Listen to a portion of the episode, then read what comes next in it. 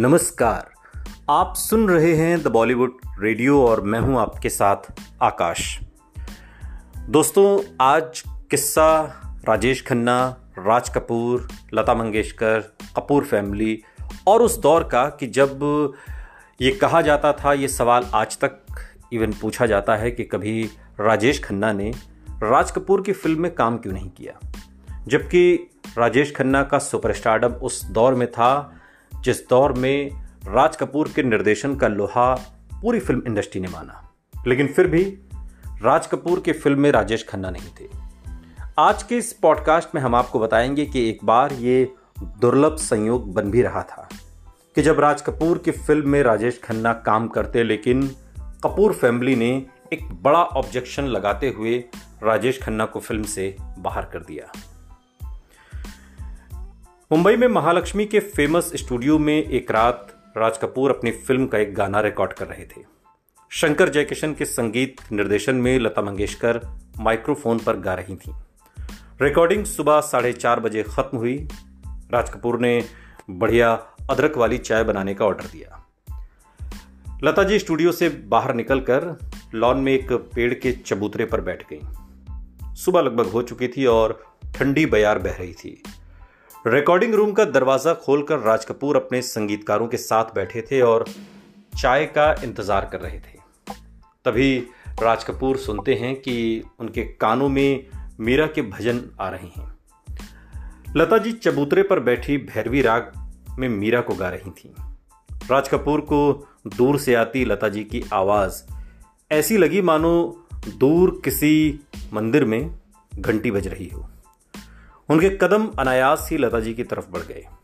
राज कपूर के जहन में फ़िल्म के सीन उभरने लगे थे। जैसे कोई हीरो पहाड़ी मंदिर से आ रही एक मधुर आवाज़ सुनकर उसके पीछे भागता चला जा रहा हो। नायक देखता है कि एक साधारण सी दिखने वाली लड़की इतना मधुर भजन गा रही है।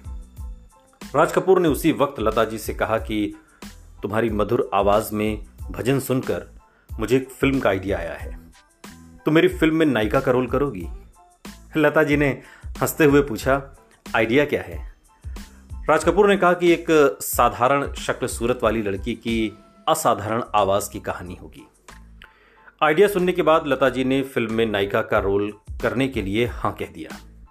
इसके बाद राज कपूर फ़िल्म जागते रहो बनाने में जुट गए और उसी दौरान उन्होंने उस आइडिया पर भी काम शुरू कर दिया। फ़िल्म जागते रहो, पूरी होने के बाद राज कपूर नरगिस की जोड़ी टूट गई क्योंकि नरगिस ने हमेशा के लिए राज कपूर और आर के स्टूडियो से खुद को अलग कर लिया। अब नरगिस के जाने के बाद राज कपूर के पास कोई हीरोइन नहीं थी। उन्होंने लता मंगेशकर को लेकर बनने वाली फ़िल्म की स्क्रिप्ट पर काम शुरू कर दिया। लेकिन लता जी अपनी रिकॉर्डिंग और शो में बहुत व्यस्त हो गई। उन्होंने राज कपूर की फ़िल्म में अभिनय करने से अब मना कर दिया। राज कपूर ने भी उस आइडिया को ठंडे बस्ते में डाल दिया। कई साल बीत गए। राज कपूर ने एक बार फिर उस आइडिया पर स्क्रिप्ट तैयार करवाई और फ़िल्म के हीरो के लिए राजेश खन्ना को साइन करने का फैसला कर लिया। राजेश खन्ना उन दिनों फॉर्म में थे। ये सत्तर के दशक की बात है जब अमिताभ बच्चन के स्टार्डम का सूरज चमक रहा था और राजेश खन्ना की फ़िल्में लगातार फ्लॉप हो रही थी। फ्लॉप की वजह से कोई गलत कहानियों का चुनाव नहीं था, बल्कि राजेश खन्ना की रोमांटिक छवि पर अमिताभ बच्चन का एंग्री यंग मैन का किरदार भारी पड़ रहा था। प्रेम कहानी की जगह लोगों को अमिताभ बच्चन का एक्शन पसंद आ रहा था।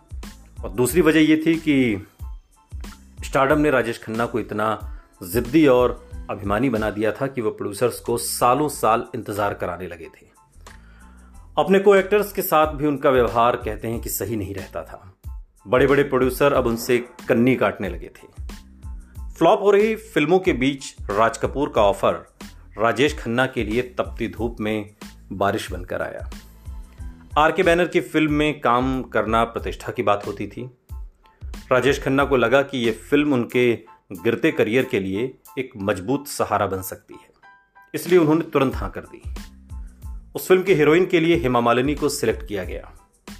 जब राज कपूर ने अपने परिवार को ब्रेकफास्ट टेबल पर यह खबर सुनाई कि उनकी अगली फ़िल्म राजेश खन्ना कर रहे हैं तो ऋषि कपूर और रणधीर कपूर ने तुरंत ही अपना जो ऑब्जेक्शन है वो जता दिया। रणधीर को तो इस बात का गुस्सा था कि राजेश खन्ना अपने सेट पर राज कपूर का मज़ाक उड़ाते थे, उनको नकली चार्ली चैपलिन कहा करते थे। उनको क्यों फ़िल्म में लिया जा रहा है? ऋषि कपूर की नाराज़गी ये थी कि फ़िल्म बॉबी के हिट होते ही काका उनके हीरोइन डिम्पल को ले उड़े और फ़िल्म इंडस्ट्री से दूर कर दिया। उनकी परेशानी ये थी कि उस समय ऋषि कपूर की हम उम्र कोई हीरोइन इंडस्ट्री में नहीं थी, जिनके साथ उनकी जोड़ी बन सके। उस वक्त की सारी हीरोइनें ऋषि कपूर से उम्र में बड़ी थीं। ऋषि कपूर ने एक बार कहा भी था कि मालूम नहीं क्यों, उस दौरान इंडस्ट्री में काफ़ी लोग काका से नाराज़ रहते थे। शमी कपूर को जब ये बात पता चली तो उन्होंने भी काका का विरोध किया। वजह यह थी कि शक्ति सामंत की कश्मीर की कली और एन इवनिंग इन पेरिस जैसी फ़िल्में करने वाले शमी कपूर को राजेश खन्ना ने ज़बरदस्त चुनौती दी थी। और शक्ति सामंत की अगली फ़िल्में आराधना, कटी पतंग और अमर प्रेम राजेश खन्ना ने अपनी झोली में कर ली थी। इस तरह राज कपूर साहब को छोड़कर कपूर परिवार के सारे अभिनेता राजेश खन्ना से खफा हो गए। वो राज कपूर पर दबाव डालने लगे कि राजेश खन्ना को अपनी फ़िल्म से बाहर का रास्ता दिखाइए। अब राज कपूर दुविधा में पड़ गए। उन्होंने अपनी मजबूरी बताई कि ये रोल शम्मी कर नहीं सकता क्योंकि उसने अपना वज़न बढ़ा लिया है। ऋषि अभी इस रोल के लिए छोटा है। डब्बू यानी कि रणधीर उस रोल में फिट नहीं होता। बचे शशि कपूर तो उनके लिए राज साहब ने कहा कि शशि के पास डेट नहीं है। आजकल वो टैक्सी बन गया है, जो उसे पेमेंट कर देता है, वो उसकी ही फ़िल्में करने लगता है। आखिर मेरे पास चॉइस क्या है? लेकिन कपूर परिवार अड़ गया। उन सबने राज साहब से कहा कि हम कोई रास्ता निकाल लेंगे, पर आप पहले काका को फ़िल्म से बाहर का रास्ता दिखाइए। अब पशुपेश में फंसे राज कपूर साहब को मजबूरी में एक कठोर फैसला लेना पड़ा और राजेश खन्ना की जगह उस फ़िल्म में शशि कपूर को कास्ट किया गया और फ़िल्म का नाम सत्यम शिवम सुंदरम। सत्यम है स्वयं से संबंध, शिवम है कल्याण मूल्य, यानी समाज से संबंध, सुंदरम है प्रकृति से संबंध, और इसी दर्शन पर फ़िल्म की कहानी बनी गई। जब हेमा मालिनी को पूरी स्क्रिप्ट सुनाई गई तो उन्होंने फ़िल्म में अर्धनग्न शॉट देने पर ऐतराज किया। क्योंकि वो राज कपूर को सीधे बोल नहीं पाई, और आर के स्टूडियो से बार बार कॉल जाने के बाद भी हेमा जब बिज़ी होने का बहाना करती रही तो राज कपूर समझ गए कि हेमा ये रोल नहीं करना चाहती। उसके बाद दूसरी हीरोइन की तलाश शुरू हुई। राज कपूर कुछ साल पहले देवानंद की फ़िल्म इश्क इश्क इश्क की पार्टी में गए थे और वहाँ देव साहब ने अपनी फ़िल्म की नई हीरोइन से परिचय कराया था। राज कपूर ने उस नई लड़की के हुस्न की काफ़ी तारीफ़ की। हेमा मालिनी ने जब सत्यम शिवम सुंदरम में काम करने से मना कर दिया, तब राज कपूर को उस लड़की की याद आई। वो लड़की सफ़ेद साड़ी में ऑडिशन देने आर के स्टूडियो पहुँची। राज कपूर को उसका ऑडिशन पसंद आ गया और वो लड़की थी, आप सभी जानते हैं, जीनत अमान। और इसके बाद जीनत अमान को रूपा के रोल के लिए साइन किया गया। अपने ज़माने की ये bold film Satyam Shivam Sundaram 22 March 1978 को रिलीज़ हुई।